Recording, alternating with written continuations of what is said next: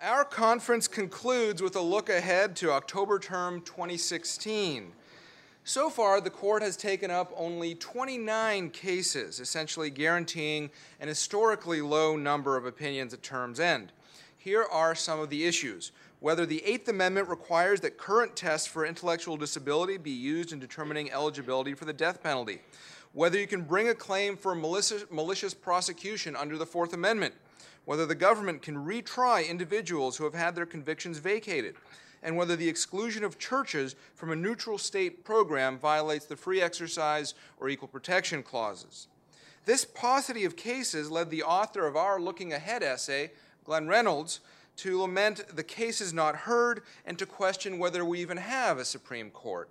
Quote, indeed, in examining the Supreme Court's behavior, one might almost compare its role to that of the Turkish or Argentinian armies over much of the 20th century, as an independent check on the political system that overturns things whenever the politicians seem to have gone too far. To discuss this term, uh, Turkish, Argentinian, or otherwise, uh, we have, in addition to Glenn Reynolds, Tom Goldstein, and Lyle Denniston. I'll introduce them briefly, but their bios are in your materials. First, we'll have Tom Goldstein, who is a partner at Goldstein and Russell and is one of the nation's top Supreme Court practitioners. He's served as counsel in about 10% of the court's merits cases over the last 15 years. That's a great stat. You should be sending it to all your clients. Um, more than 100 in total, personally arguing 38. Only three lawyers in modern history have argued more cases in private practice, and he's been counsel on more successful cert petitions in the past decade than any other lawyer in private practice, in large part because he often convinces Cato to file amicus briefs supporting him. In addition to practicing law, Tom has taught Supreme Court litigation at Harvard since 2004 and previously taught the same subject at Stanford. He also founded and is publisher of SCOTUS Blog, an irreplaceable institution without which my associates would have to do much more work to make me into a Supreme Court so called expert. Uh, among other accolades, SCOTUS Blog is the only blog ever to win a Peabody Award. Tom. Thanks so much. Come up here. The audience wants to see oh. you in your full height. well, thank you all so much. I really do appreciate Cato putting on this event. Uh, for those of you who aren't familiar with its work at the Supreme Court, it really does represent an extraordinarily unique and important uh, voice, uh, particularly with respect to questions on which a libertarian perspective is desperately needed. There is no uh, other replacement for Cato, and it, this is a great event annually, and it's uh, wonderful to get to be here with you. Uh, while we were dividing up topics, I was on an airplane, and that, so what we agreed was that, and we agreed when I was not participating, Lyle would cover next term, Glenn would cover the interesting cases, and then I would take care of everything else. Um, and so uh, I have uh, cases that their own mothers would love for sure, but not necessarily incredible blockbusters for exactly the reason that Ilya gives, and that is the justices were presented with a number of opportunities to step into important and difficult questions when they were hearing uh, granting cert towards the end of last term. But they were very aware, with the unfortunate passing of Justice Scalia, that the court was evenly divided and that there was, given the politics of the moment, no realistic prospect that there would be a ninth member of the court. And so, by and large, the justices decided to stay out of a lot of their controversy of these controversies. And so, it's no surprise that we had both a lower docket and also uh, a docket that includes questions that aren't quite as sexy as uh, some uh, might hope. Uh, mostly reporters. Uh, but for those of you who don't, who prefer to have a Supreme Court that is not actively changing the scope of American life, you now have the institution that you want. Uh, so uh, let's talk about a few. There are there are nonetheless a, a number of, uh, of obviously important questions that the justices are going to decide, and I think I'd just pick out three or four different areas, uh, and then Glenn has some some quite significant cases to talk about in addition to those. Uh, with respect to takings, the Supreme Court does have a takings case, which is often of great interest to libertarians, and it presents a question about contiguous parcels. Uh, what you have is situations in which people own two pieces of land that are next to each other, and the government uh, restricts uh, their ability to dispose of the land or regulates it in some sort of way. And you get what are called inverse condemnation claims, where the government is um, uh, putting some sort of restriction, even though it is not uh, perhaps actually taking your land. And in this case, along a lake in Wisconsin, a family owned a plot of land and acquired another plot of land, and they were right next to each other. And when they bought them, they were able to do with them as they wanted and to sell them. But over time, uh, the town adopted a rule that said, well, each one of those is uh, not large enough to be sold and used for a single family dwelling, you have to put them together. And the question before the Supreme Court is is that essentially actionable under the takings clause? Is it something that you are going to be able to get uh, just compensation for? How is it that you look at a problem like that kind of regulation? And it's not the world's biggest takings case, but the justices haven't done a lot of work in the takings area. Uh, and so every indication that they give in this space ends up being somewhat significant. And it will give us an indication of how much commitment there is to the takings clause and to uh, requiring the government to pay compensation for regulation and limitations on the use and disposition of, of, of property. Uh, there is also the capital mental retardation case that Ilya mentioned, which is out of Texas. Uh, here we have a case in which the justices are following up on an earlier decision called Atkins, which is uh, a decision limiting, or excuse me, forbidding the execution of the mentally retarded. And in that case, the justices had said to the states, okay, that's the general rule, but by and large, it's up to you to identify what mental retardation means. This is uh, kind of puts that uh, statement by the court to the test because uh, I think it's fairly well accepted that the standard that Texas was using in this case and in others isn't one that's reflective of the most recent science. And so the question essentially is can you use pretty much anything, including what, what we regard as kind of outdated science, in determining what mental retardation is? And that gives you a sense of you know, there's a body of cases from the Supreme Court that limited the scope of eligibility for the death penalty. This is essentially Justice Kennedy's more liberal legacy when it comes to the death penalty. Uh, the conservatives on the court have given the states more freedom, have been less willing to restrict capital punishment, but Justice Kennedy, with respect to the mentally retarded and uh, people age 18 and under when they committed the crimes, uh, both with respect to the death penalty and life without a parole, has found that there is a kind of uh, a line by which uh, through which the states may not pass uh, in imposing these sorts of very severe sentences. And uh, Justice Kennedy has tended to be quite protective of the legacy of his own decisions. And the question here essentially will be will Justice Kennedy decide that this is almost an end around uh, the set of rulings that, uh, uh that are at issue, including Atkins? And will he require the states to be more active in using science and determining the scope of mental retardation. And it will give you a sense as well about the level and degree of oversight the Supreme Court intends to have uh, over capital punishment. Uh, we have a couple of gerrymandering cases uh, at the court this term. Uh, that are uh, about the intersection of race and politics, which is very, very, very common. Since the, 1996 uh, in Shaw versus Reno, the justices have been struggling with how it is that you account for the fact that lots of times you have states that are attempting, and this is no surprise at all, to draw uh, uh, district lines on political bases.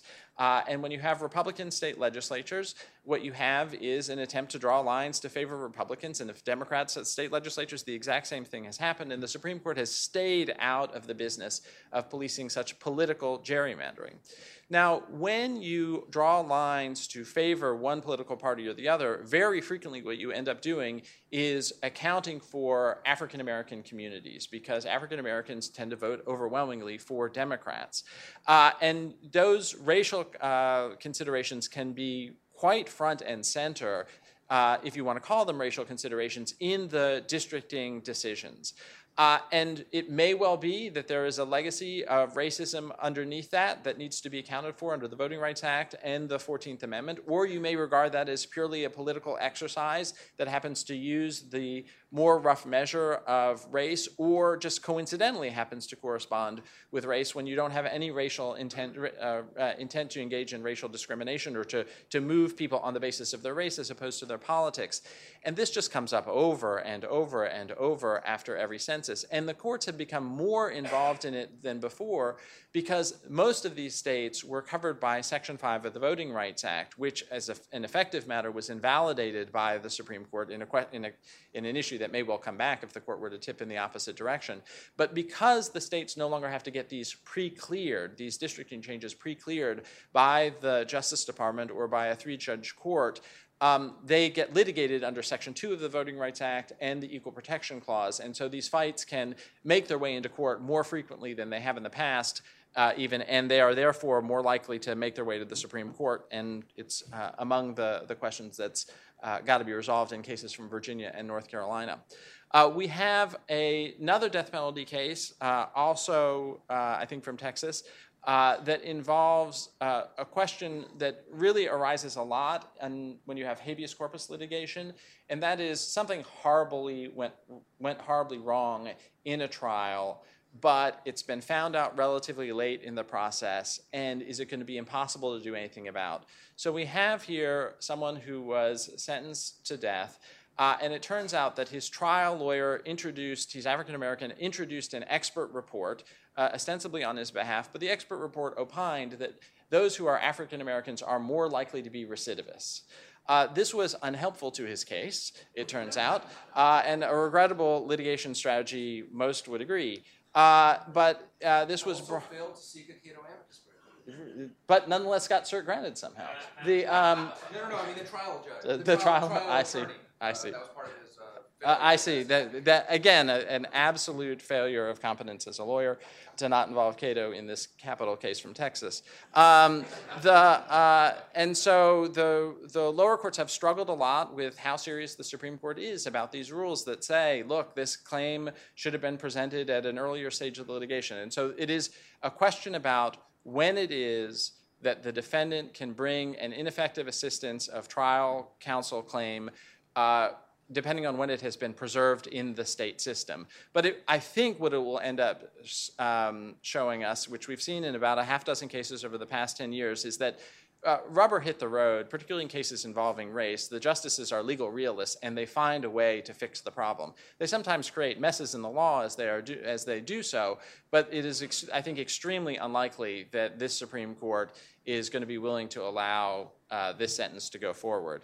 Um, the final set of cases that I'll mention very briefly involve the Fair Housing Act. We've had big fights about the Fair Housing Act in recent years, uh, including whether you could have a claim of disparate impact uh, as opposed to disparate treatment. That is, can you have a claim that says whatever it is that you were doing in lending or housing patterns or whatever had an effect on racial minorities, even if you didn't intend to discriminate? And the Supreme Court, to some surprise, including mine, said you can have such a claim. This case is narrower. It's about who can bring suits under the Fair Housing Act, whether municipalities can do so or other organizations can do so. There are uh, organizations and uh, cities that are quite committed to aggressively applying the Fair, Federal Fair Housing Act, and so it could have some effect on the scope of uh, that kind of litigation. Uh, but by and large, uh, I think that these are the kind of what you would regard as B and B plus cases that we are probably not going to be talking about uh, in a decade. Uh, and I think we I would personally expect to get a lot more of this body of cases as the justices are uncertain whether or not, um, when at the very least, they'll get a ninth colleague. Thanks.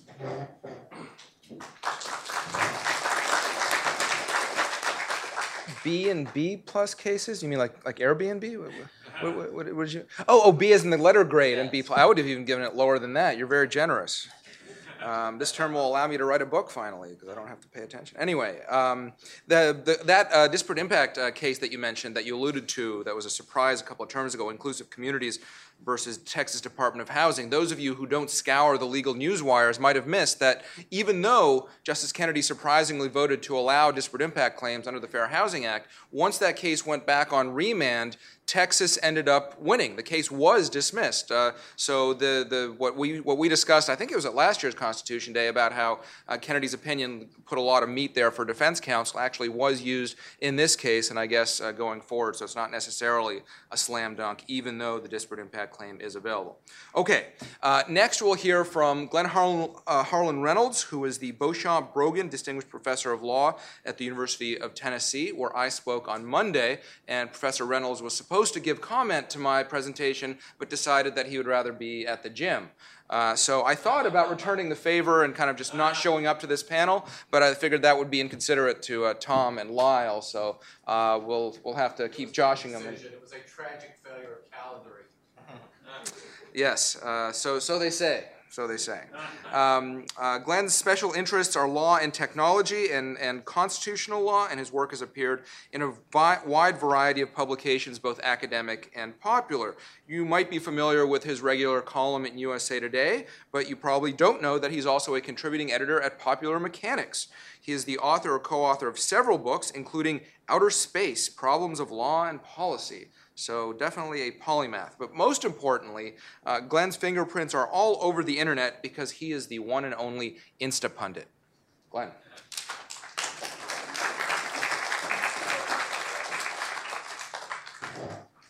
Bringing some water up in case I cough because I understand this is being live streamed on the internet and I wish to spread as many conspiracy theories as possible. Um, well, when Ilya asked me to write this uh, feature, I did it once before in 2007 uh, where I had cases like, uh, well, District of Columbia against Heller, uh, Boumediene against Bush, Betty Medellin against Texas, and such. And so, you know, I, it sounded like fun. I, I said I'd do it. Uh, then, as things usually go, I kind of forgot about it until you know it got to be close to time, and I went. This forgetfulness is the- a thing with you. I'm a, boy, that really bothered you. I feel terrible.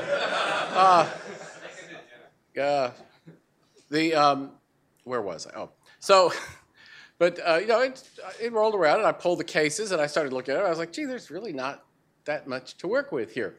Uh, and in what was apparently a rare moment of uh, of complementarity here, uh, when I wrote this piece, Ilya told me that I had done a good job making a silk purse out of the sow's dandruff that the court provided uh, which was a new and not truly appetizing term, but uh, perhaps somewhat accurate. These cases are, they're not all, well, they're not all B minus or C cases and B plus cases. There aren't really any A plus cases here, I'm afraid. Uh, what I'm going to do is talk about a couple of cases I think are the most interesting. I'm going to talk about something, since it's called Looking Ahead, October term 2016, and since I had a shortage of really interesting things to work with, uh, I chose to read my uh, commission broadly, and uh, also am going to look at a non-case, which is the behavior of the notorious RBG in injecting herself into our election and what that might mean for the term. Uh, and then I'm going to talk a little bit about the Supreme Court's sort of uncomfortable position these days. Uh, this is actually a point I've made before, but uh, Mike Gratz once told me you have to say something three times in print before anyone notices, and this, by God, is number three. So we will see how it goes. Uh, among the cases that I at least found more interesting, uh, one is United States against Shaw. Now, that case involves a federal bank fraud statute. It's uh, 18 U.S.C. Section 1344.1, uh, and the question is whether a conviction for a scheme to defraud a financial institution requires proof of a specific intent not only to deceive, but to actually cheat the bank itself.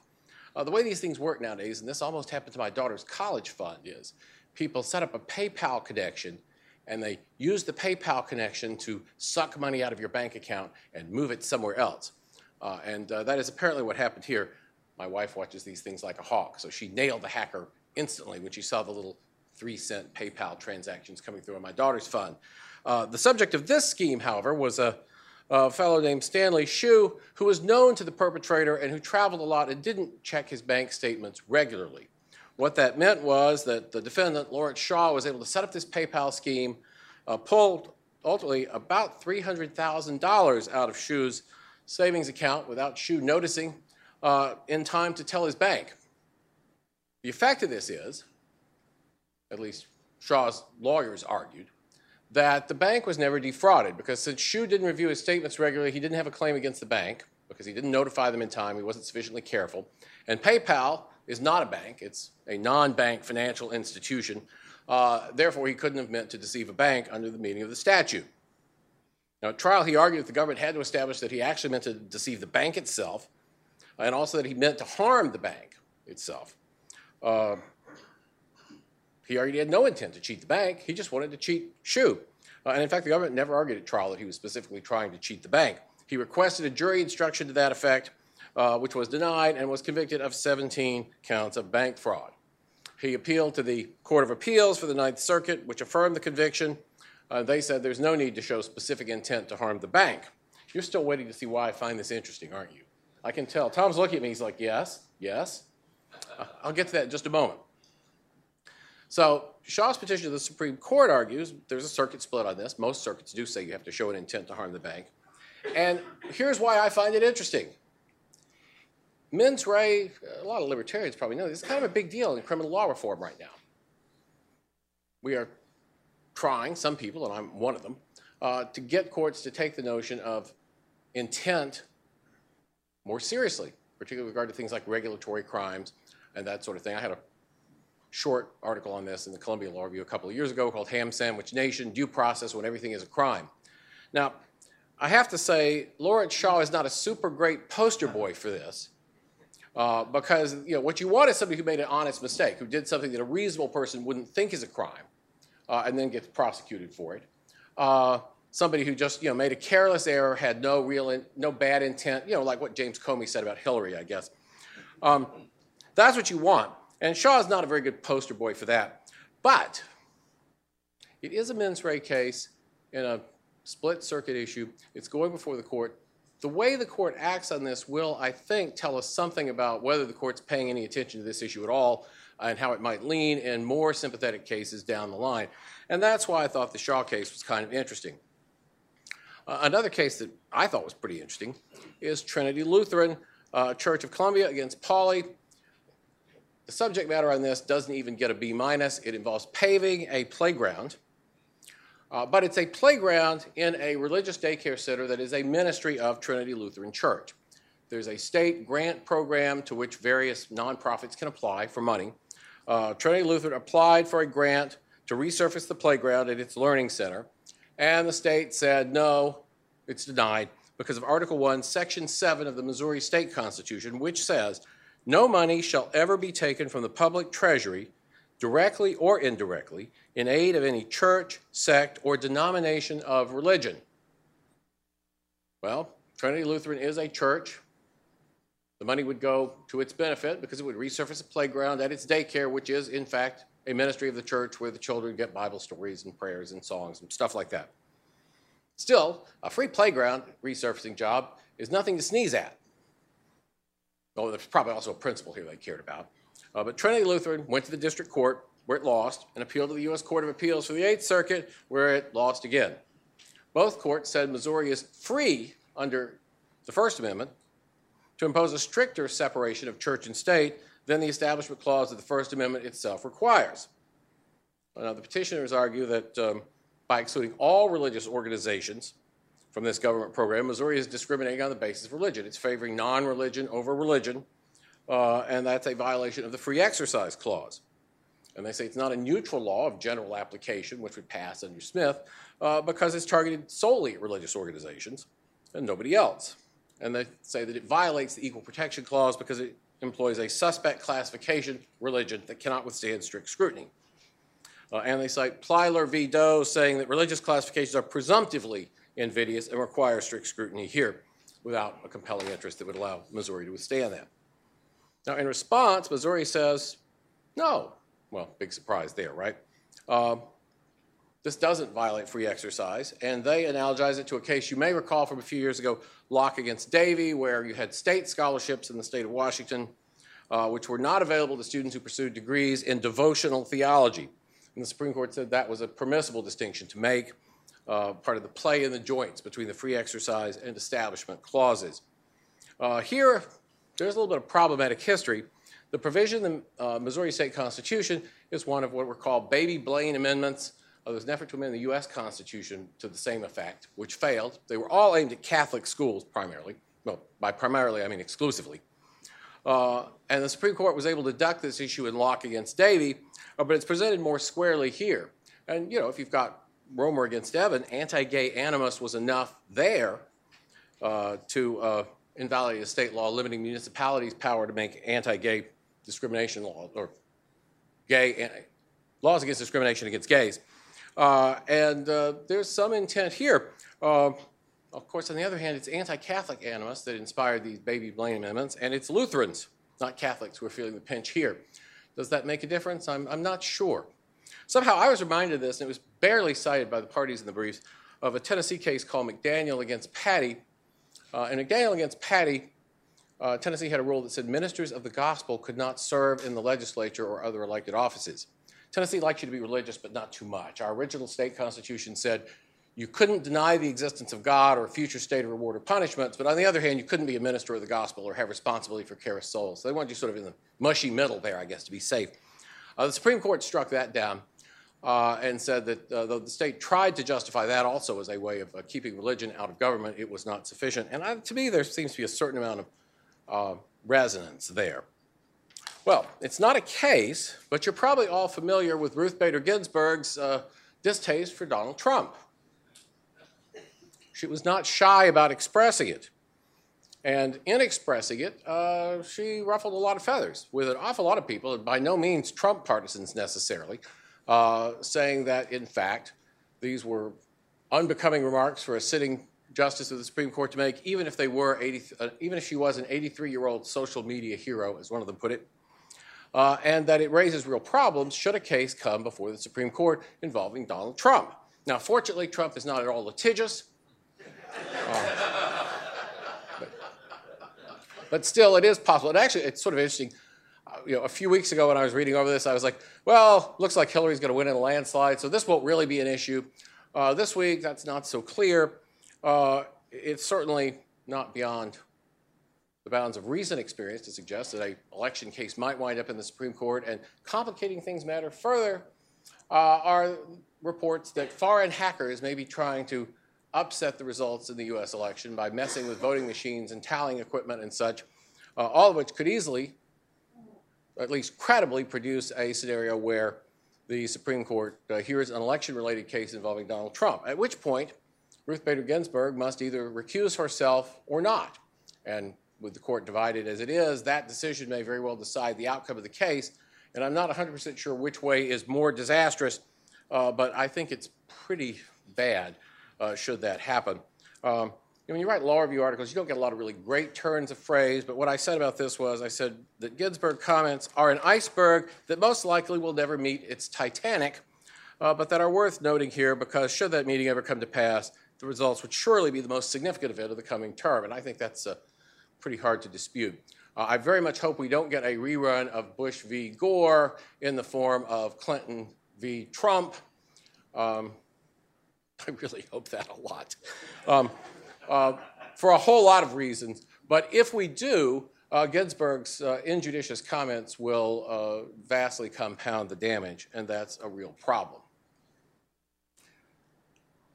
So, some years ago, I was looking at the Supreme Court. It was on the occasion of the 200th anniversary of Marbury against Madison, actually.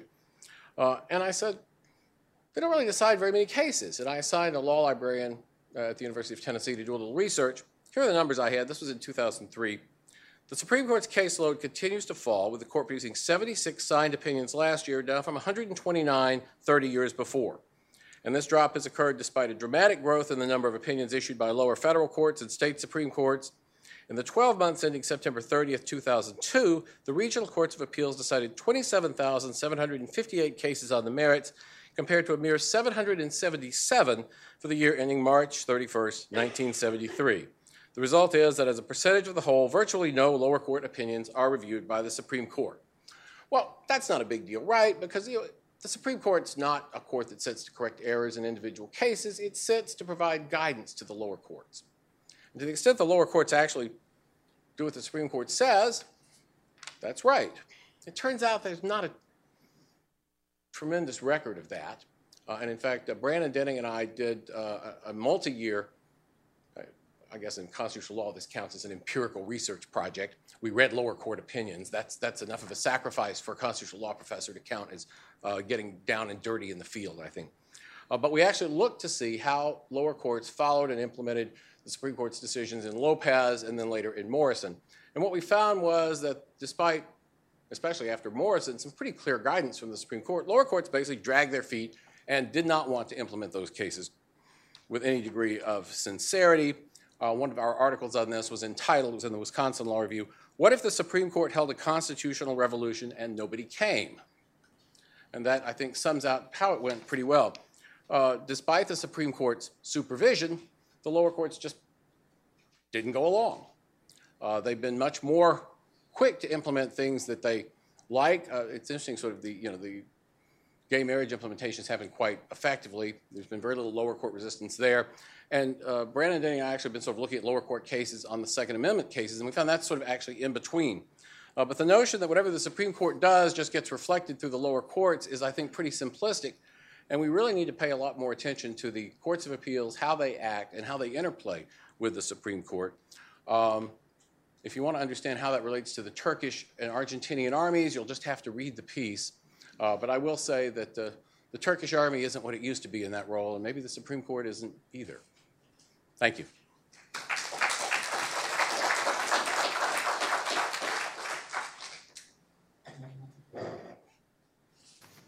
As I was going through the Constitution Day Twitter, I came across a note that apparently there's a poll, a credible poll, showing Trump and Clinton deadlocked in Virginia, of all places. I didn't think I lived in a swing state anymore, but stranger things have happened this year. Um, well, finally, we will have Lyle Denniston, who is formerly of SCOTUS blog, but then he decided he got tired of correcting uh, Tom's errors and uh, is now the Supreme Court correspondent for the National Constitution Center. Lyle has been covering the court for 58 years. In that time, he's covered one quarter of all the justices ever to sit, and he's reported on the entire careers on the bench of 10 of them. He's been a journalist of the law for 68 years, beginning that career at the Otoe County Courthouse in Nebraska City, Nebraska, in the fall of 1948. For any millennials out there, that is before the internet, let alone Twitter. Um, he also writes for his eponymous blog, Lyle Denniston Law News. Most importantly, he is not an attorney.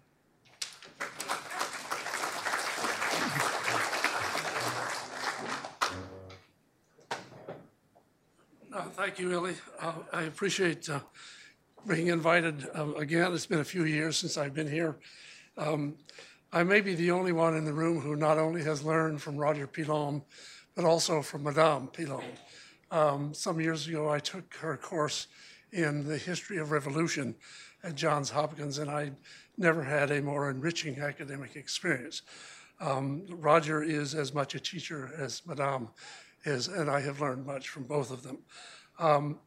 We are, I'm glad to be here on the 227th anniversary of our Constitution um, and delighted to be uh, uh, the institutional representative here of the National Constitution Center in Philadelphia, which is a fabulous place to visit with your children because it's a great hands-on place. And uh, our new leader, Jeff Rosen, is doing wonderful things with, with the center. Um, I'm going to leapfrog this um, past term and the grants from the past term that go forward and look at what's um, uh, either uh, likely to be granted or should be granted because it's very interesting uh, that is either developing or is already at the court. Um, First of all, let me, let me tell you that the conference list for the September 26th conference, uh, actually it's 25 lists, are not much more interesting than what the grants uh, were in terms of high-profile front-page news. Uh, But there are a few things on that list that I want to mention very quickly. One, the government's rehearing petition in the immigration case is there. Uh, We, the court could have acted on that over the summer when they conventionally act on rehearing petitions from the prior term, but they did not act on it, and so it's rescheduled. We don't yet know, because the docket does not reveal such uh, matters, we don't know whether the court has for, asked for a response. And if you know the rules of the court, you know that the court will not ordinarily grant a rehearing on a decided case unless there is a request for a response. But there are two cases um, that I want to mention on this uh, uh, first conference list that I think are both good uh, candidates for discussion, but also I think quite good candidates for grant. One is a, a couple of trademark cases involving uh, the uh, trademark disparagement law, which the uh, uh, Federal Circuit Court has ruled unconstitutional under the First Amendment. Um, that's a case involving a rock group called the Slants, um, whose um, obvious uh, abuse of, uh, of sensibilities is apparent. Um, and there is a separate petition for uh, petition for uh, cert before judgment by none other than Pro Football Incorporated, which of course is the Washington pro football team that has a name that should go unmentioned in any uh, politically correct venue. Which this isn't, so it's the Redskins, and we filed in, in their support. Uh, yes, they, they, they, but the- it's a cert before judgment. They have, their lawyer has asked the court not to grant uh, the slants case unless they also take uh, the uh, Washington Football Club case um, uh, and uh, should really hear both of them together uh, because the football case involves the actual uh, uh, cancellation of existing trademarks. Um, the the uh, team has had these trademarks for something like 40 some odd years. Um, another potential candidate, not quite there yet, but I think is coming, uh, is what could be the first case the court has taken on Guantanamo since uh, since uh, 2008, um, and uh, that's called the Al Nashiri case, which involves uh, the uh, the terrorist who arranged for the bombing of the USS Cole uh, in a harbor in the Middle East. Um, it's, this case is being handled by a very talented young Navy lieutenant, uh, Mikhail uh, Paradis, uh, and he's very strongly inclined to seek cert. Uh, he just lost the case in the DC Circuit, which is like saying the most obvious thing that you can say about uh, contemporary law of terrorism. I think there is likely to be, uh, uh, if, perhaps not early in the term, but as the term goes on, several sequels uh, to the uh, same-sex marriage case. We already have one granted, which is the case involving the baker in uh, Colorado who does not want to bake a cake uh, for a same-sex wedding. Um, and uh, the uh, I think you said it was granted or it was filed. no, it's filed. It's just filed. It's pending, at not, not yet granted. Um, Also, uh, we may see the ACA case come back um, um, because the, uh, uh, as I mentioned during last uh, session, uh, or the session before, uh, that the government is now seeking information on how to compromise the Zubik case, and that could come back. We also have uh, interesting pending uh, in chambers matter uh, that involves uh, who qualifies for a church plan under ERISA. Uh, and that's, this is a big deal uh, among uh, civil liberties groups because they see many more organizations trying to claim uh, church plan status, which of course exempts them from the birth control mandate. Uh, finally, I wanted to mention that uh, the transgender issue, which is the newest civil rights revolution, has reached the court uh, in, the uh, a case involving uh, the uh, high school senior in Gloucester County, Virginia, uh, a, young, a young man, a transgender boy uh, named Gavin, Gavin Grimm, uh, who is appealing along with his mother. Uh, interestingly, this case is uh, probably, in terms of legal doctrine, much more interesting as an attempt to challenge uh, the continuing validity of Auer versus Robbins, which is the doctrine of judicial deference uh, to agency interpretations of agency's own regulation. Uh, finally, I wanted to mention, along with Auer versus Robbins, there's a lot of ferment now in the lower judiciary over the question of whether the court uh, should, in fact, uh, reconsider the Chevron, Chevron doctrine. Uh, there is, and I recommend it to you highly, a very interesting opinion written by Judge uh, Neil Gorsuch on the uh, 10th Circuit. The case is called Gutierrez Brizuela. It was decided just in August uh, on the question of whether or not uh, um, uh, this uh, gentleman uh, should have a reopening of his deportation case. Um, uh, it, it's a case that involves an interpretation of a statute on in- invading a minor sexually. Um, but interestingly, Judge Gorsuch not only wrote the main opinion disposing of the claim against uh, the uh, petitioner, but also wrote a separate concurring opinion in which he argued that it is time to overrule uh, Chevron. Uh, and there is some ferment going on elsewhere. Uh, a judge, um, uh, a judge in the Sixth Circuit, uh, Jeff Sutton, has also been raising questions about Chevron. So uh, that would be obviously a revolution of uh, great interest to Cato uh, if the court were to examine or re-examine either Auer against Robbins or uh, the Chevron decision. Thanks.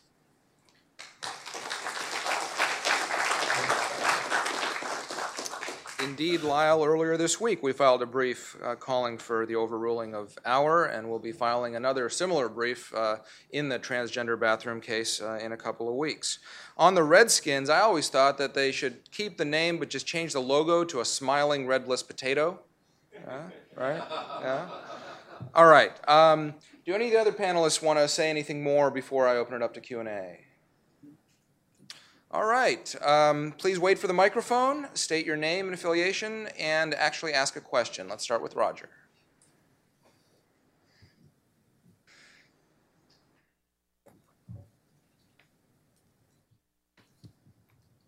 Thank you. Um, my question is for Lyle. Um, thank you, first of all, for those kind remarks. Uh, I just uh, let my wife know that she, that you have done so. She is thrilled in any event, um, during the break, uh, one of our guests here today uh, th- commented that uh, the discussion seemed to be more technical this year than in years past. And for um, a non lawyer, a layman, it's sometimes difficult to follow those cases. I suggested that part of the reason was the unusual character of this term and it's likely to be the same in the next term too, because several of the cases are very technical cases. They're not uh, the kind of uh, red meat cases that we normally get due to the um, complexion of the court right at the moment. But I wonder if you would say a little bit more about this deference issue uh, in a way that a layman can understand it. Auer deference does not uh, leap to the mind of the layman as something that is a hot issue before the court. Uh, it involves the whole issue of administrative law and the non delegation doctrine and so forth. Uh, and perhaps you could just say a little bit more about why this is so important an issue, especially as it's come up in the context of this administration, which has ruled so often by pen and phone. Right. Well, um, thanks for the question, Roger. Did everyone hear the question? Um, it, it, let me quickly, uh, would I say something a little bit more, perhaps in the language of the street uh, and, and non legal terms, about deference? Uh, this actually goes to a very foundational question about the separation of powers between our government. Uh, what constitutes the judicial power of the United States, which is, of course, the opening words of Article 3.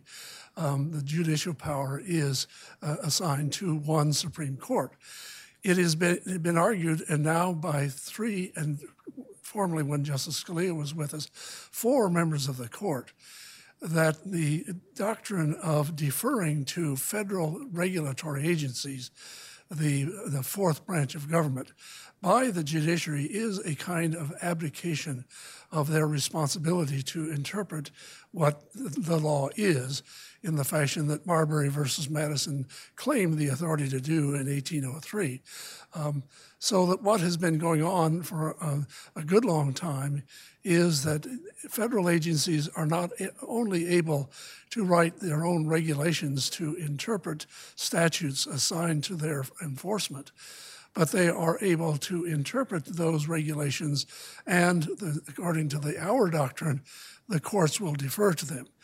The Chevron doctrine says that if the statute is ambiguous, the courts are obliged to defer, that is, to take the word of the federal agency as to what the statute means. Um, and the argument that has been made uh, most uh, energetically, I think, by uh, the late Justice Scalia, but increasingly by Justices Thomas and, just, and Alito, and somewhat more muted way by Chief Justice Roberts, is that the, this is a both of these doctrines uh, have um, deprived the judiciary and deprived the people of this country, in fact, of the ultimate uh, determination of law by the courts rather than by these headless uh, fourth branch of government.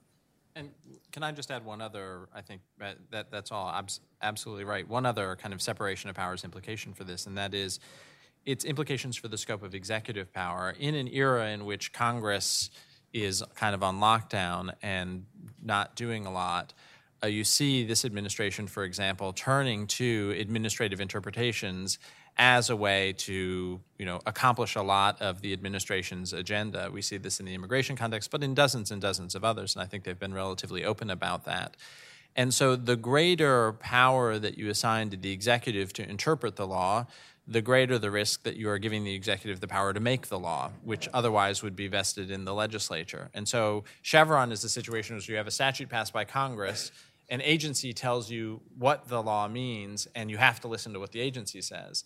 Then Auer is take it the next step. The agency says something relatively formal. They write a regulation and they publish it.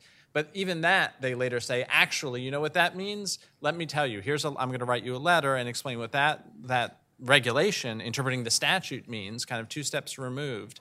Uh, and under Auer deference, you're obliged to adhere to that. And so I think that it has all of the implications that Lyle describes, but also raises these concerns about whether the executive is exercising legislative power. I would just add that one example of uh, the, this agency interpretation getting carried away is Title IX, which uh, was introduced originally as a statute designed to make sure that women's teams in athletics weren't discriminated against in uh, relation to men's teams, and that women had a you know, reasonably equal opportunity to play sports for their colleges, and has now produced these just incredibly convoluted rules on everything from bathrooms to uh, sexual assault hearings on campuses and the like. Uh, and if you read the actual like one sentence language of the statute and you look at the huge superstructure of bureaucratic crap that has been built on top of that, it's truly astounding. And uh, as I say, Robert Shibley has a, has a book out on this now, but it's uh, it's just an example of how uh, it's all well. This is the wrong metaphor. I was going to say you like you have you have the grain of sand and then you get the pearl around it. But whatever it is, it's accumulating around these. It's not a pearl. I believe bureaucratic crap is the legal term of art that's used. right there.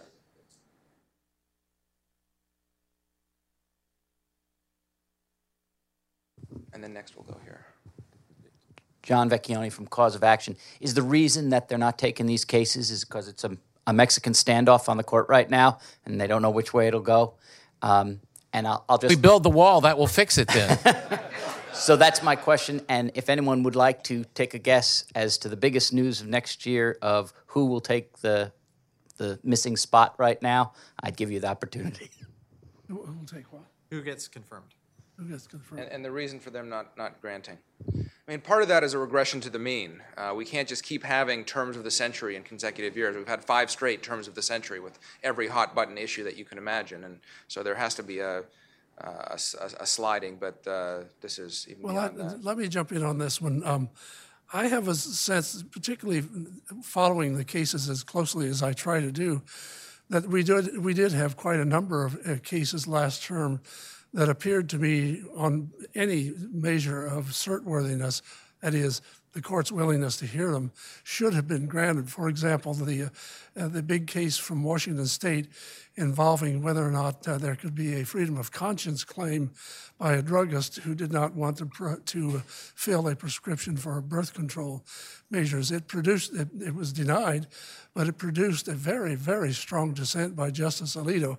I, I have the sense that if there had been nine justices, and particularly if that ninth justice were Antonin Scalia, that there would have been very likely a grant in that case. So I, you cannot prove this uh, because the, they do not uh, explain uh, their denials, but I have the distinct sense that they are passing up cases where there is a reasonable prospect of a 4 4 split.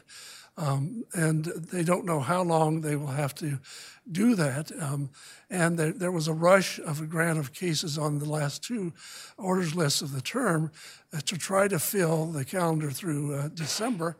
Uh, and as a result of avoidance, which I think is intentional, of um, the uh, the more divisive kind of cases, they wound up with a lot of B or C rated cases. And so I don't know how much longer this will go on. Uh, I don't expect more than, uh, than um, a half a dozen grants off of this uh, um, uh, fall conference list, uh, even though there are some real dogs there that uh, would be perhaps arguably cert worthy, but not headline makers. Yeah, I'll give you one particular example of the court's obvious consciousness of the fact that it is uh, divided 5 4 on a number of ideological questions, and that is Trinity Lutheran should have already been set for oral argument. Uh, because it's kind of uh, first come, first serve at the Supreme Court. When you grant a case, then it just gets in line, and when it's briefed, it gets set for oral argument. But that case, along with one other, the justices have pushed back, I think, in the hope, we don't know, but it seems apparent, in the hope that someday somebody will come along and allow them to actually decide the case that might otherwise be five to four. Uh, I do think they're, you know, they're, they're creatures of Washington, D.C., they're very conscious of what's going on. Uh, they should, one would hope, and with only rare exceptions as that Glenn identifies, stay out of it. But uh, try they they work very hard to make the institution function. John Roberts has been an incredible Chief Justice in that way, and I think do not like what happened at the end of last term, where you have a significant question like the immigration case, and they are divided four to four, where the Friedrichs case on union fees, and it's uh, you know uh, either some great uncertainty is left in the lower courts, or they just simply look like they are not a functioning institution. Um, so I think that they'll continue to stay away, just as Lyle says. In terms of who's going to get confirmed, if one just were to freeze the election today and assume that Hillary Clinton were to win, I think the answer to that question is going to be Merrick Garland. Now, uh, uh, Senator McConnell has said he won't allow a, you know, a lame duck confirmation, but there's you know there's intense ideology and politics and then there's just plain stupidity. And one would not attribute that to the republican conference and that would be really stupid uh, because of the very serious prospect from the republican perspective that hillary clinton would put somebody on the court who's much younger and much more liberal. Uh, you know that's true even whether or not the senate uh, flips you just as a republican you do not get a better democratic nominee than the 63 year old merrick garland who's you know, from Central Casting, very serious guy, excellent judge, but he's, you know, pretty down the middle of the road. Nobody would consider him a liberal ideologue. Um, and there, the next person through the door might well be. Uh, and so I think what you will expect to see is that Senator McConnell will say, you know, I'm personally opposed to this as a matter of principle, but I see the members of my conference plus the Democratic uh, minority really do uh, feel that it's appropriate, and therefore I will bow to their wishes. And by the way, can we get this done today? I really, you know, uh, I got some time. Maybe we schedule a floor vote now. Everybody loves this guy, right? It was all just confusion, bygones. Uh, so I think that it would be it would be well beyond shocking to me if uh, Republicans were to maintain the position that uh, they will not uh, confirm Merrick Garland, but rather will wait to see uh, who Hillary Clinton nominates. I'll just say if that doesn't happen, you're looking at, I mean, new president comes in on January 20th. You've got to nominate somebody. Oh, the new Senate comes in January 3rd. So true, yeah. but but to but to nominate somebody and have them confirmed, I mean, you're probably looking at February, March. I mean, the term's going to be mostly gone before somebody come, uh, comes in and gets up to speed. So you're looking almost certainly, barring a, a midnight confirmation thing uh, with, with, Merrick Garland, uh, you're looking at a, an awfully long time with a shortage of um, court members. Two things that I'd like to just footnote. Um, the Republicans are saying from the very beginning that they want the next president, the people to decide the next president to appoint uh, the uh, the next justice. So in a way, they would be sort of hypocritical to then just say, "All right, lame duck, let, let's go." I think it's mostly my personal view is that it's an academic question whether it's confirmed during the lame duck or the new Senate with Obama or after January 20th. Uh, but uh, if, if Hillary or a Democrat, who knows if she you know survives until election day or uh, inauguration day, then, then then Garland probably. will be it. but um, on terms of the moderate radical thing, uh, Garland, of course, hasn't met a government action that he uh, wouldn't defer to. And so, on some issues, especially in the criminal justice area, from a libertarian and a conservative overcriminalization perspective, you might want one or two more Sotomayor's or, or Goodwin Liu, pick the most kind of radical, plausible uh, leftist. Uh, you wouldn't want five or nine of them, but one or two would help on those issues on which Justice Scalia himself uh, was a, he called himself a bleeding heart for criminal defendants. Did you have a question, Ken?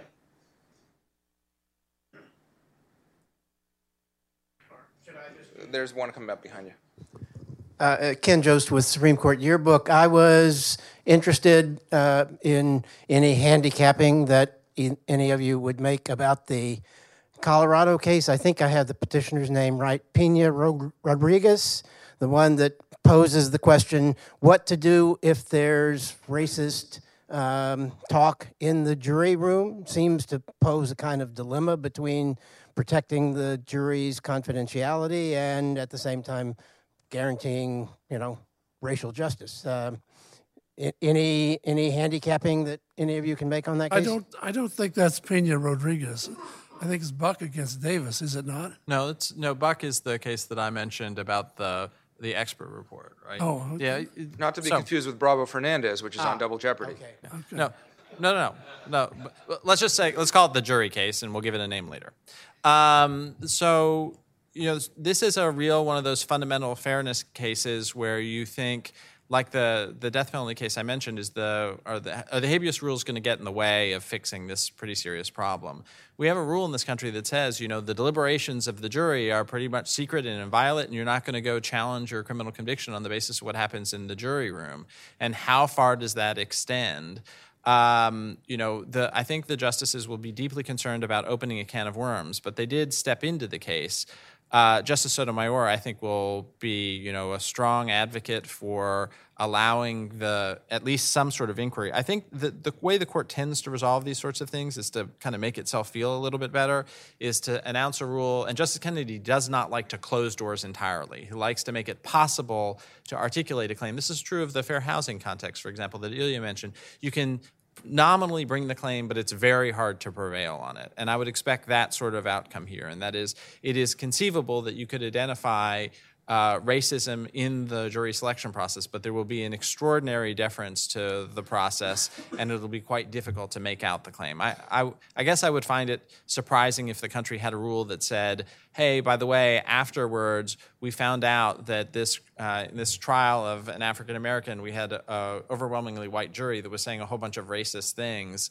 and that's just too bad. And so you can imagine the extremes to which the pro government rule would go that I, I, I can't see the court going.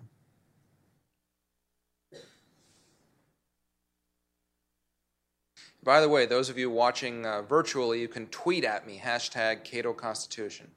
Jonathan Wood for Pacific Legal Foundation. I have a question for Tom about one of the cases only a mother could love. uh, Pacific Legal Foundation is the mother, or lawyers, as it were, for the Murr family, whose takings case you mentioned, and like Trinity Lutheran, That's the other one that hasn't been scheduled yet. That's the and that, that's my question. Yeah. Um, it too was uh, granted way back in January and still hasn't been scheduled. Yeah. My question is, assuming the court's trying to avoid having equal four-four splits, how long? How far does it go? Are, are, is it, were we going to see cases granted and then held over for another term? Uh, no.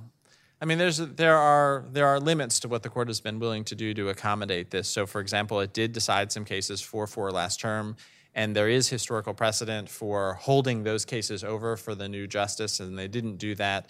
This is just a kind of like, oh, please, could it be possible? And so, if we if they get to assign the April calendar, those cases are going on, come what may, because you know we do have situations in the court's history where it's divided four four, and there has been some material gaps in time from a full membership.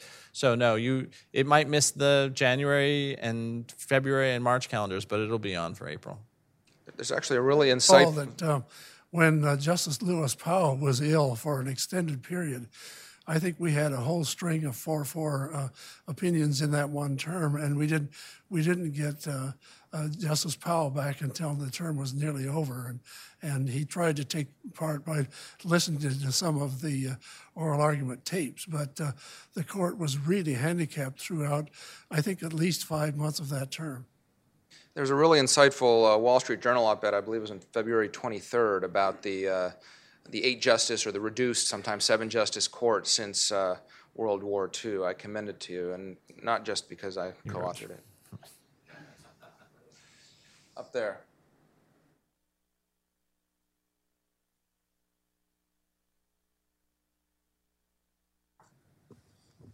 Thank you. Uh, Paul Avelar from the Institute for Justice. I'm curious if anyone on the panel has a view as to whether the justices themselves are being more aggressive in writing dissents from denial, since they're taking on fewer of these red meat cases, and also whether you think uh, you can see the courts of appeal being more aggressive, thinking that there may be less of a chance that the Supreme Court winds up granting in one of their cases.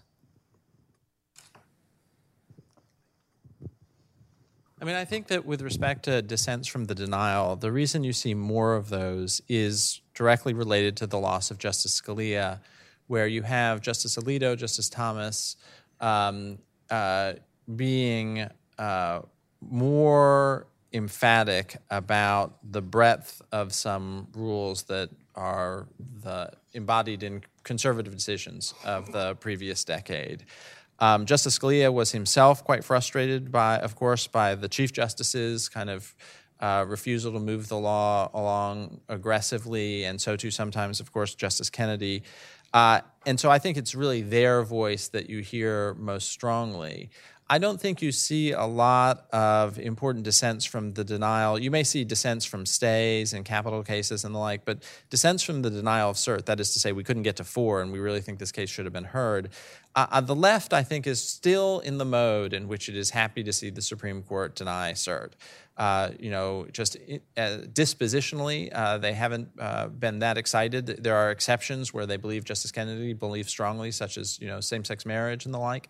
But unless and until you get to the point in which you know Justice Ginsburg in, in particular uh, and Justice Sotomayor see a viable majority, the fact that they let a case go by the, and the issue could come back, you know, a couple of years later, I think is just perfectly fine by them. So I think it's a it's very personality driven. Both Justice Thomas and Justice Alito uh, do not hesitate to articulate what they think are and flag really important issues in the law, including through dissents from the denial. Uh, you know, the the broader question of how the lower courts react to a more restrained Supreme Court um, is, I think, a is is a fascinating one and is really very judge dependent. Uh, there are, you know, a lot of the federal judiciary and the state Supreme Courts just take their job to follow the Supreme Court's opinions very seriously. There are other members of those courts that see an opportunity to advance the law and say, uh, you know, I don't think there's nearly the chance to, that I'll get overturned. So I think you couldn't you couldn't paint with that broader brush, but you could say that it is it is you'll see more aggressiveness. Just how much uh, depends. The other thing is that I don't think anybody really expects the Supreme Court to stay four to four or eight, you know, with eight members for that long. So if you were deciding a case now as a Court of Appeals judge, you would anticipate that it would be reviewed by a full court. The shifts that you see generally are in the winds related to the composition of the court and its ideological balance. And that is, you would, if Hillary Clinton wins, you would expect to see the almost all the courts of appeals have a democratically appointed majority now. You would expect to see more aggressiveness on pushing back on some of the uh, Rehnquist Roberts legacy and a comfort in the cases going up. Way back there. Back row.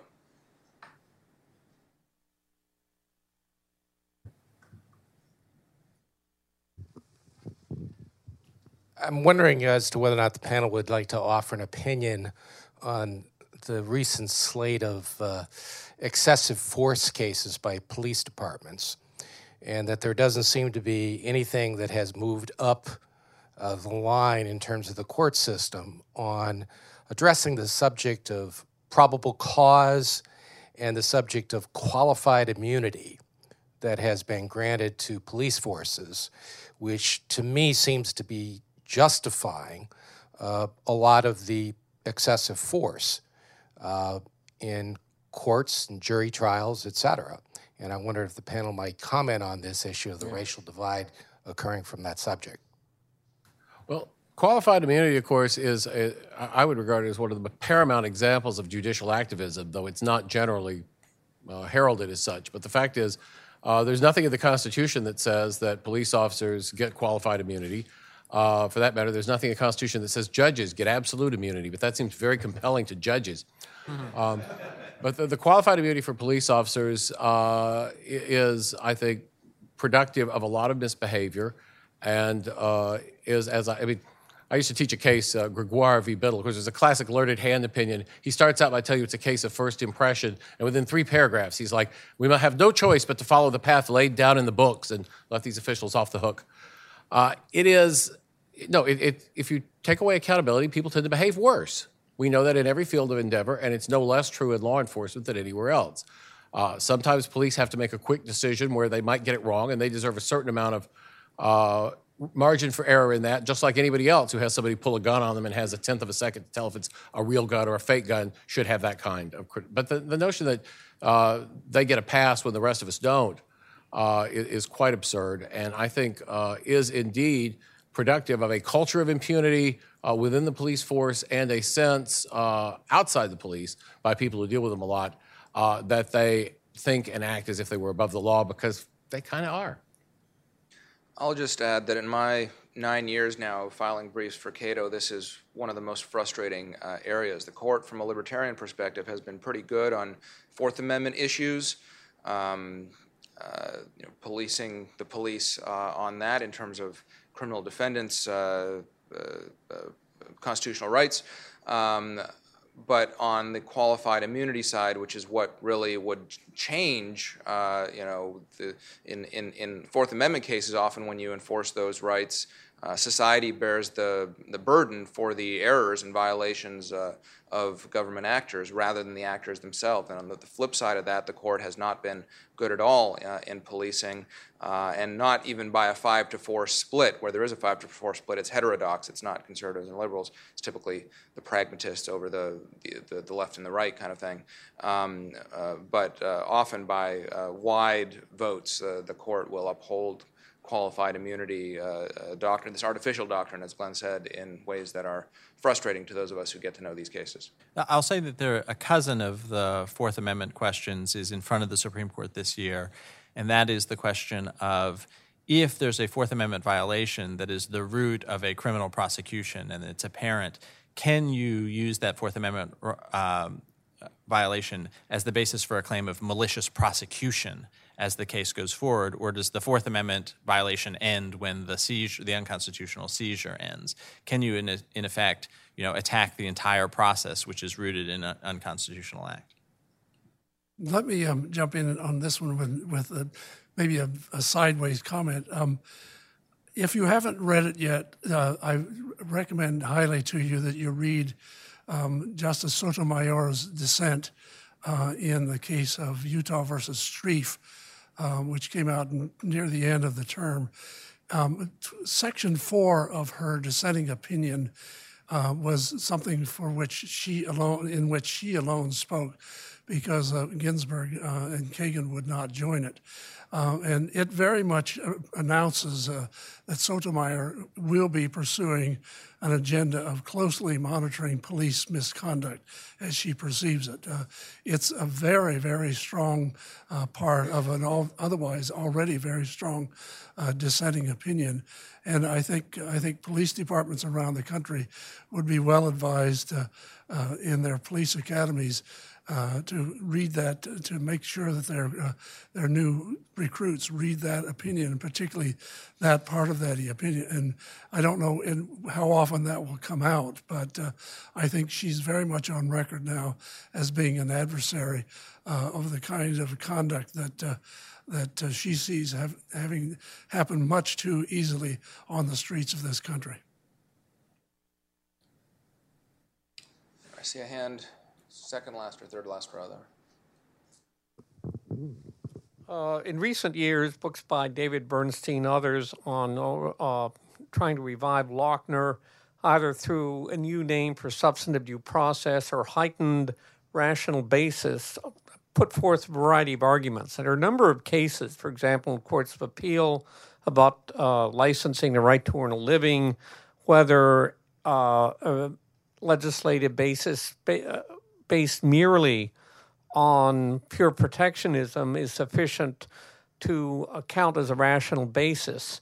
Does anyone think there's any prospect for a future economic liberties agenda to start bubbling up and being considered by the court when it's at full strength, or is this just a pipe dream? Is is, is the anti-Lochner uh, sentiment just going to return, and is this just sort of a passing moment by a few academics. Just to translate this for the layman, Lochner was a case from 1905 where the court struck down a New York state law regulating hours that bakers can work on uh, health and safety grounds. It was actually about collusion and the big bakers trying to keep out the entrepreneurial foreigners. But anyway, uh, there's a big, been a big debate that's been revived, as Alden mentioned, uh, about whether to rehabilitate Lochner and for courts to enforce economic liberties uh, in various ways freedom of contract, right to earn a living, uh, that sort of thing. And traditional conservatives have aligned with uh, progressives in saying, no, it's activism for courts to strike down legislation on, on those grounds, whereas libertarians and kind of more New Age originalists um, uh, say no, we should. Uh, uh, Lochner was right, and the subsequent New Deal uh, cases deferring to legislatures are wrong. Anyway, prospects for revival of economic liberty. Anyone want to take that? Well, and I would recommend that the next president go out to California if, she, if she's interested or he's interested in trying to revive the liberty of contract. Go out to California and dig up Stephen Field uh, from the gravesite and, and, put him on the court and, and hope for a revival of the dissenting opinion in the slaughterhouse cases because uh, uh, that is as strong a statement as you will ever find in the judicial literature uh, about favorites. liberty of contract. Oh, he is. Where? Even easier. Doesn't have to travel as far. All right, let's keep him there. Um, the, Two down from whom? the- Oh. I will say that the rumor mill today gave you your justice that you need, except that you need nine of him, and that is that Donald Trump would uh, put Peter Thiel, uh, who you know, very famous libertarian, uh, onto the Supreme Court. Peter would certainly agree with that perspective. And a life, a, I like the prospect of a lifetime appointment for a man who is actively funding immortality research. I think that's a nice fit. There, there are also kind of uh, sideways attacks uh, going towards the right to earn a living and economic liberty using antitrust laws, uh, among others. There's a case in the Fifth Circuit now called Teladoc uh, about uh, remote uh, healthcare, telemedicine, uh, challenging uh, uh, certain regulations put in by existing doctors on the Texas Medical Board using antitrust law, of kind of following up on the North Carolina Board of Dental Examiners case from the Supreme Court two years ago. So perhaps using antitrust law and the, st- the so-called state action doctrine as the other side of the uh, economic uh, right uh, coin. Let's go. I don't think we've had it. Uh, well, you've asked a question. I don't think you've asked a question. Let's, let's try you. Uh, wait, wait for the. Mark Venezia, Center for Individual Rights. Um, so uh, Friedrichs was not granted rehearing. And uh, I, am just curious under what circumstances are rehearings granted? Well, if, if you look at the rules of the court, and I don't know that they're always followed, in order to get rehearing, you have to have a majority of the court, but you have to have the call for rehearing by one of the justices who is in the majority. Now, the question is on a 4 4 split, uh, who was in favor of the judgment? In a 4 4 split, who is in favor of the judgment? So, to which side of the 4 4 split do you look to pick up a fifth vote to grant rehearing? Um, it is unfortunately the practice of the clerk's office that they do not tell us whether or not they've grant they've asked for a response, which, according to uh, uh, to the standard manual of Supreme Court practice, they won't grant a rehearing unless they first ask for a response. So, for example, on, when they we never saw any sign that they had asked for a response in Friedrichs, we never have yet seen that they've asked for a response on the government's immigration rehearing petition. But the, but the rules are very difficult to satisfy on that, and uh, and I think I'm not sure how the court would decide whether or not uh, a fifth vote would come from one or the other sides in order to make a majority. Because you would think uh, maybe this is non lawyer talk. And by the way, somebody earlier introduced themselves as the only non lawyer in the room. There are two of us. Um, I, I, just play one on TV. Yeah. Uh, but uh, I, I don't know whether or not uh, you can say that each of the four on either side are in favor of the judgment because the court is affirming a lower court decision by an equally divided vote, which means that four are in favor of the lower court opinion, but four were against that. So I would think you would have to get somebody from those who voted to affirm the lower court opinion uh, to grant rehearing on that case. So uh, I'll add a, just a couple of thoughts. The the meta answer to your question is almost never. Uh, you know, we we have experience as lawyers in the lower courts and the courts of appeals, and you see courts of appeals grant rehearing. Ah, we got it wrong, and change their mind. The Supreme Court is, of course, infallible and therefore finds it almost never necessary to acknowledge some sort of mistake. Now, these are weird situations where you didn't have a decision, you had a tie. And so the question is, what do you do if you got a tie and you think somebody's coming along who can break the tie? And the answer to that question is there are no rules, and you can find historical practice both ways. You can find uh, at it, in similar gaps of time a series of cases in which the court announced that it was divided four to four, and therefore the judgment was affirmed. And then a request for a rehearing was granted. And that led to several of those requests this term, including in Friedrich, so that the losing party, and this is the union fees case, said, okay, we get it. We lost our challenge below. You're now four to four. But here, here's a rehearing petition. Wait till you get a ninth justice, and then let's have an actual decision. And the Supreme Court turned that one down and a couple of others. Uh, nonetheless, the administration, pointing to the historical practice of sometimes doing it and the great importance of the immigration case, then said, okay, we'd like rehearing on the question of the validity of the administration's immigration policy. And the Supreme Court, which has issued orders lists, as was mentioned earlier, uh, hasn't yet turned it down.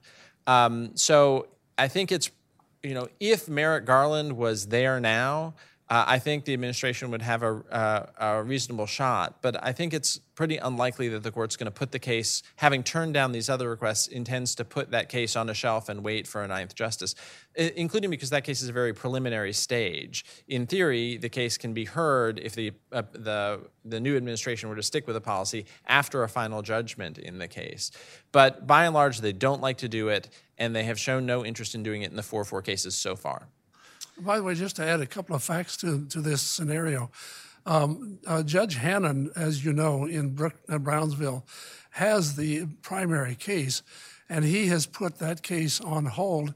Uh, he, he even will not dispose of the government's request um, uh, to uh, modify the ethics order. He is not going to do anything with that case until after the Supreme Court acts on the rehearing petition. So they had they were moving towards a trial on the merits of the government's policy, and even that's off the table now. So uh, in the the courts dilly, dilly-dallying with it is obviously having a great consequence in the trial court itself. And to be clear, the court is infallible because it's final. It's not final because it's infallible. I'm afraid we have to close there. Let's give a round of applause to our panel.